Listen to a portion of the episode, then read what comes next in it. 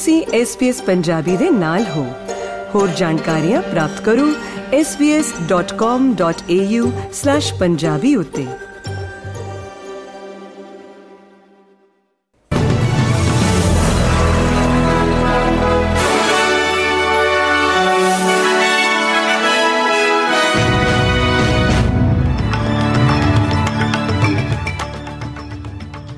ਦੋਸਤੋ SBS ਦੇ news desk ਤੋਂ ਮੈਂ ਐਮਪੀ ਸਿੰਘ ਤੁਹਾਡਾ ਸਾਰਿਆਂ ਦਾ ਇੱਕ ਵਾਰ ਫੇਰ ਤੋਂ ਤਹਿ ਦਿਲੋਂ ਸਵਾਗਤ ਕਰਦਾ ਹਾਂ। ਅੱਜ ਦੀਆਂ ਕੁਝ ਪ੍ਰਮੁੱਖ ਖਬਰਾਂ ਇਸ ਪ੍ਰਕਾਰ ਨੇ। ਪ੍ਰਧਾਨ ਮੰਤਰੀ ਐਂਥਨੀ ਐਲਬਨੀਜ਼ ਨੇ ਪਿਛਲੇ ਹਫ਼ਤੇ ਦੇ ਅੰਤ ਵਿੱਚ ਇਜ਼ਰਾਈਲ ਵਿੱਚ ਹਮਾਸ ਦੇ ਅੱਤਵਾਦੀ ਹਮਲਿਆਂ ਦੁਆਰਾ ਮਾਰੀ ਗਈ ਇੱਕ ਆਸਟ੍ਰੇਲੀਆਈ ਔਰਤ ਦੇ ਪਰਿਵਾਰ ਪ੍ਰਤੀ ਹਮਦਰਦੀ ਦਾ ਪ੍ਰਗਟਾਵਾ ਕੀਤਾ ਹੈ।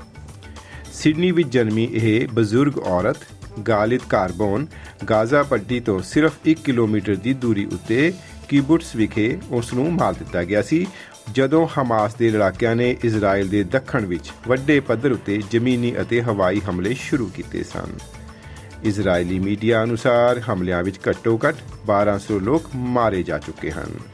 ਸ਼੍ਰੀਮਾਨ ਐਲਬਨੀਜ਼ੀ ਦਾ ਕਹਿਣਾ ਹੈ ਕਿ ਮਿਸ ਕਾਰਬਨ ਦੀ ਮੌਤ ਦੁਖਦਾਈ ਹੈ ਅਤੇ ਸਰਕਾਰ ਉਸ ਦੇ ਅਜ਼ੀਜ਼ਾਂ ਨੂੰ ਸਹਾਇਤਾ ਪ੍ਰਦਾਨ ਕਰ ਰਹੀ ਹੈ। ਇਜ਼ਰਾਈਲੀ ਫੌਜ ਦਾ ਕਹਿਣਾ ਹੈ ਕਿ ਉਹ ਹਮਾਸ ਦੇ ਅੱਤਵਾਦੀਆਂ ਦੁਆਰਾ ਕੀਤੇ ਗਏ ਅਚਾਨਕ ਹਮਲੇ ਤੋਂ ਬਾਅਦ ਗਾਜ਼ਾ ਪੱਟੀ ਉੱਤੇ ਜ਼ਮੀਨੀ ਹਮਲੇ ਦੀ ਤਿਆਰੀ ਕਰ ਰਹੀ ਹੈ। ਇਜ਼ਰਾਈਲੀ ਮੀਡੀਆ ਦੇ ਅਨੁਸਾਰ ਇਸਲਾਮਿਸਟ ਸਮੂਹ ਦੁਆਰਾ ਕੀਤੇ ਗਏ ਹਮਲੇ ਦੌਰਾਨ ਇਜ਼ਰਾਈਲ ਵਿੱਚ ਘੱਟੋ-ਘੱਟ 1200 ਲੋਕਾਂ ਦੀ ਮੌਤ ਹੋ ਚੁੱਕੀ ਹੈ। ਹਿੰਸਾ ਦੇ ਜਵਾਬ ਵਿੱਚ ਇਜ਼ਰਾਈਲ ਨੇ ਗਾਜ਼ਾ ਵਾਸੀਆਂ ਨੂੰ ਭੋਜਨ, ਪਾਣੀ ਅਤੇ ਬਿਜਲੀ ਪ੍ਰਦਾਨ ਕਰਨ ਤੋਂ ਇਨਕਾਰ ਕਰ ਦਿੱਤਾ ਹੈ ਅਤੇ ਇਜ਼ਰਾਈਲ ਫਲਸਤੀਨੀ ਸੰਘਰਸ਼ ਦੇ ਇਤਿਹਾਸ ਵਿੱਚ ਸਭ ਤੋਂ ਭਾਰੀ ਹਵਾਈ ਹਮਲਿਆਂ ਨਾਲ ਖੇਤਰ ਉੱਤੇ ਬੰਬਾਰੀ ਕੀਤੀ ਹੈ। ਗਾਜ਼ਾ ਦੇ ਸਿਹਤ ਮੰਤਰਾਲੇ ਅਨੁਸਾਰ ਘੱਟੋ-ਘੱਟ 900 ਲੋਕ ਮਾਰੇ ਜਾ ਚੁੱਕੇ ਹਨ।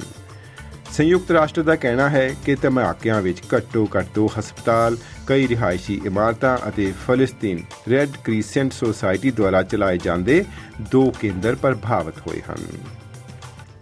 ਨਿਊ ਸਾਊਥ ਵੇਲਜ਼ ਪੁਲਿਸ ਨੇ ਪ੍ਰਦਰਸ਼ਨਕਾਰੀਆਂ ਨੂੰ ਚੇਤਾਵਨੀ ਦਿੱਤੀ ਹੈ ਕਿ ਇਸ ਹਫ਼ਤੇ ਦੇ ਅੰਤ ਲਈ ਯੋਜਨਾਬੱਧ ਕੀਤੀ ਦੂਜੀ ਫਲਸਤੀਨ ਪੱਖੀ ਰੈਲੀ ਅਧਿਕਾਰਤ ਨਹੀਂ ਹੈ। ਇਹ ਉਦੋਂ ਆਇਆ ਹੈ ਜਦੋਂ ਨਿਊ ਸਾਊਥ ਵੇਲਜ਼ ਦੇ ਪ੍ਰੀਮੀਅਰ ਕ੍ਰਿਸ ਮਿੰਜ਼ ਨੇ ਸਿਡਨੀ ਵਿੱਚ ਵਿਰੋਧ ਪ੍ਰਦਰਸ਼ਨ ਨੂੰ ਰੋਕਣ ਦਾ ਪ੍ਰਣ ਲਿਆ ਅਤੇ ਇਹ ਵੀ ਕਿਹਾ ਕਿ ਸੋਮਵਾਰ ਰਾਤ ਵਾਲੀ ਪਹਿਲੀ ਰੈਲੀ ਸ਼ਾਂਤੀਪੂਰਨ ਨਹੀਂ ਸੀ। ਗਵਾਹਾਂ ਨੇ ਗੈਸ ਦਾ ਯਹੂਦੀ ਦੇ ਨਾਰੇ ਸਮੇਤ ਕੁਝ ਹਾਜ਼ਰ ਲੋਕਾਂ ਦੇ ਸਾਹਮਣੇ ਸਾਮੀ ਵਿਰੋਧੀ ਭਾਸ਼ਾ ਵੀ ਸੁਣੇ ਜਾਣ ਦੀ ਰਿਪੋਰਟ ਦਿੱਤੀ ਹੈ। ਪ੍ਰਧਾਨ ਮੰਤਰੀ ਐਂਥਨੀ ਐਲਬਨੀਜ਼ੀ ਨੇ ਮੈਰਾਥਨ ਦੌੜਾਕ ਅਤੇ ਸਾਬਕਾ ਲਿਬਰਲ ਐਮਪੀ ਪੈਟ ਫਾਰਮਰ ਨੂੰ ਸ਼ੁਭ ਕਾਮਨਾਵਾਂ ਦਿੱਤੀਆਂ ਹਨ, ਕਿਉਂਕਿ ਉਸ ਨੇ ਉਲੂਰੂ ਵਿਖੇ ਆਪਣੀ ਰਨ ਫਾਰ ਦਾ ਵੌਇਸ ਨੂੰ ਪੂਰਾ ਕਰ ਲਿਆ ਹੈ।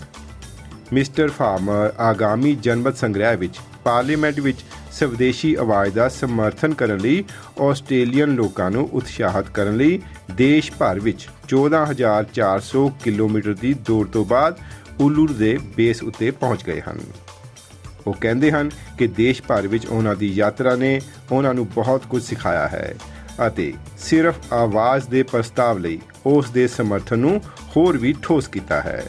ਉਹਨਾਂ ਦਾ ਮੰਨਣਾ ਹੈ ਕਿ ਵੌਇਸ ਆਸਟ੍ਰੇਲੀਆਈ ਲੋਕਾਂ ਨੂੰ ਇਕਜੁੱਟ ਕਰ ਸਕਦੀ ਹੈ। ਸੁਤੰਤਰ ਅੰਕੜਾ ਸੰਗਠਨ ਰਾਏ ਮਾਰਗਨ ਦੁਆਰਾ ਇੱਕ ਨਵਾਂ ਸਰਵੇਖਣ ਸਾਹਮਣੇ ਮਿਲਿਆ ਹੈ ਕਿ ਇੰਡੀਜੀਨਸ ਵੌਇਸ ਟੂ ਪਾਰਲੀਮੈਂਟ ਰਾਇਸ਼ੁਮਾਰੀ ਵਿੱਚ ਹਾਂ ਵੋਟ ਲਈ ਸਮਰਥਨ ਵਧ ਰਿਹਾ ਹੈ, ਪਰ ਨਹੀਂ ਪੱਖ ਅਜੇ ਵੀ ਅੱਗੇ ਚੱਲ ਰਿਹਾ ਹੈ। ਪਿਛਲੇ ਹਫ਼ਤੇ 905 ਆਸਟ੍ਰੇਲੀਅਨ ਲੋਕਾਂ ਦੇ ਸਰਵੇਖਣ ਵਿੱਚ ਪਾਇਆ ਗਿਆ ਹੈ ਕਿ 50% ਲੋਕ ਨਾ ਵਿੱਚ ਵੋਟ ਪਾਉਣਗੇ, ਜਦੋਂ ਕਿ 45% ਨੇ ਕਿਹਾ ਕਿ ਉਹ ਹਾਂ ਵਿੱਚ ਵੋਟ ਪਾਉਣਗੇ। ਰਾਏ ਮਾਰਗਨ ਦੇ ਆਖਰੀ ਸਰਵੇਖਣ ਤੋਂ ਬਾਅਦ ਹਾਂ ਵੋਟ ਲਈ ਸਮਰਥਨ ਵਿੱਚ 8% ਦਾ ਵਾਧਾ ਹੋਇਆ ਹੈ ਜਦੋਂ ਕਿ 5% ਵੋਟਰਾਂ ਨੇ ਅਜੇ ਆਪਣਾ ਕੋਈ ਮਨ ਨਹੀਂ ਬਣਾਇਆ ਹੈ।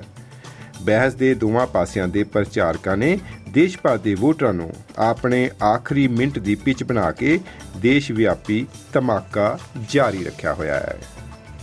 ਤੇ ਹੁਣ ਇੱਕ ਖਬਰ ਭਾਰਤੀ ਖਿੱਤੇ ਤੋਂ ਤੇ ਉਹ ਵੀ ਖੇਡਾਂ ਨਾਲ ਜੁੜੀ ਹੋਈ। ਮੁਹੰਮਦ ਰਿਜ਼ਵਾਨ ਅਤੇ ਅਬਦੁੱਲਾ ਸ਼ਫੀਕ ਦੇ ਸ਼ਾਨਦਾਰ ਸੈਂਕੜਿਆਂ ਦੀ ਮਦਦ ਦੇ ਨਾਲ ਪਾਕਿਸਤਾਨ ਨੇ ਇੱਕ ਰੋਜ਼ਾ ਕ੍ਰਿਕਟ ਵਿਸ਼ਵ ਕੱਪ ਦੇ ਰੋਮਾਂਚਕ ਮੁਕਾਬਲੇ ਵਿੱਚ ਸ਼੍ਰੀਲੰਕਾ ਨੂੰ 6 ਵਿਕਟਾਂ ਦੇ ਨਾਲ ਮਾਤ ਦੇ ਦਿੱਤੀ। ਪਹਿਲਾਂ ਬੱਲੇਬਾਜ਼ੀ ਕਰਦਿਆਂ ਸ਼੍ਰੀਲੰਕਾ ਨੇ 9 ਵਿਕਟਾਂ ਉਤੇ 344 ਦੌੜਾਂ ਬਣਾਈਆਂ ਸਨ। ਪਾਕਿਸਤਾਨ ਨੇ ਇਹ ਟੀਚਾ 48.2 ਓਵਰਾਂ ਵਿੱਚ 4 ਵਿਕਟਾਂ ਦੇ ਨੁਕਸਾਨ ਉਤੇ 348 ਦੌੜਾਂ ਬਣਾ ਕੇ ਪੂਰਾ ਕਰ ਲਿਆ। ਹੈ ਤੇ ਦੂਜੇ ਪਾਸੇ, ਇੰਗਲੈਂਡ ਨੇ ਇੱਕ ਦਿਨਾ ਵਿਸ਼ਵ ਕ੍ਰਿਕਟ ਕੱਪ ਦੇ ਮੈਚ ਵਿੱਚ ਬੰਗਲਾਦੇਸ਼ ਨੂੰ 137 ਦੌੜਾਂ ਨਾਲ ਹਰਾ ਦਿੱਤਾ। ਇੰਗਲੈਂਡ ਨੇ ਪਹਿਲਾਂ ਬੱਲੇਬਾਜ਼ੀ ਦਾ ਸੱਦਾ ਮਿਲਣ ਤੇ 9 ਵਿਕਟਾਂ ਗਵਾ ਕੇ 364 ਦੌੜਾਂ ਬਣਾਈਆਂ ਸਨ।